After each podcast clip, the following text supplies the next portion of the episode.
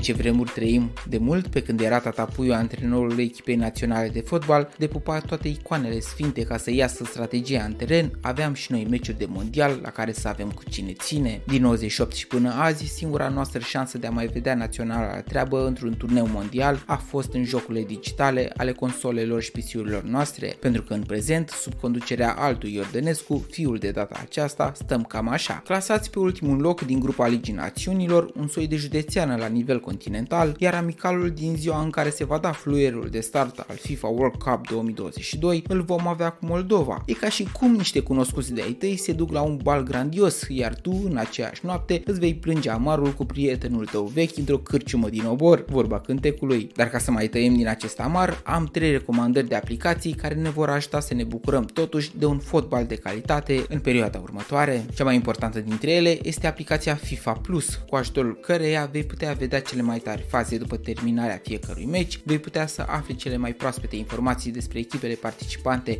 și scorurile meciurilor, dar vei avea și șansa să joci și o simulare pe numele său World Cup Fantasy. Există în aplicație și o zonă dedicată metaversului. O altă aplicație se numește Panini Stickers Album. Trebuie să mai amintești albumele cu jucători în care lipeam stickere ce le cumpăram de la rodipeturi și pe care le schimbam între noi dacă aveam dubluri. Acum există în continuare și varianta fizică, dar avem acces și la cea virtuală.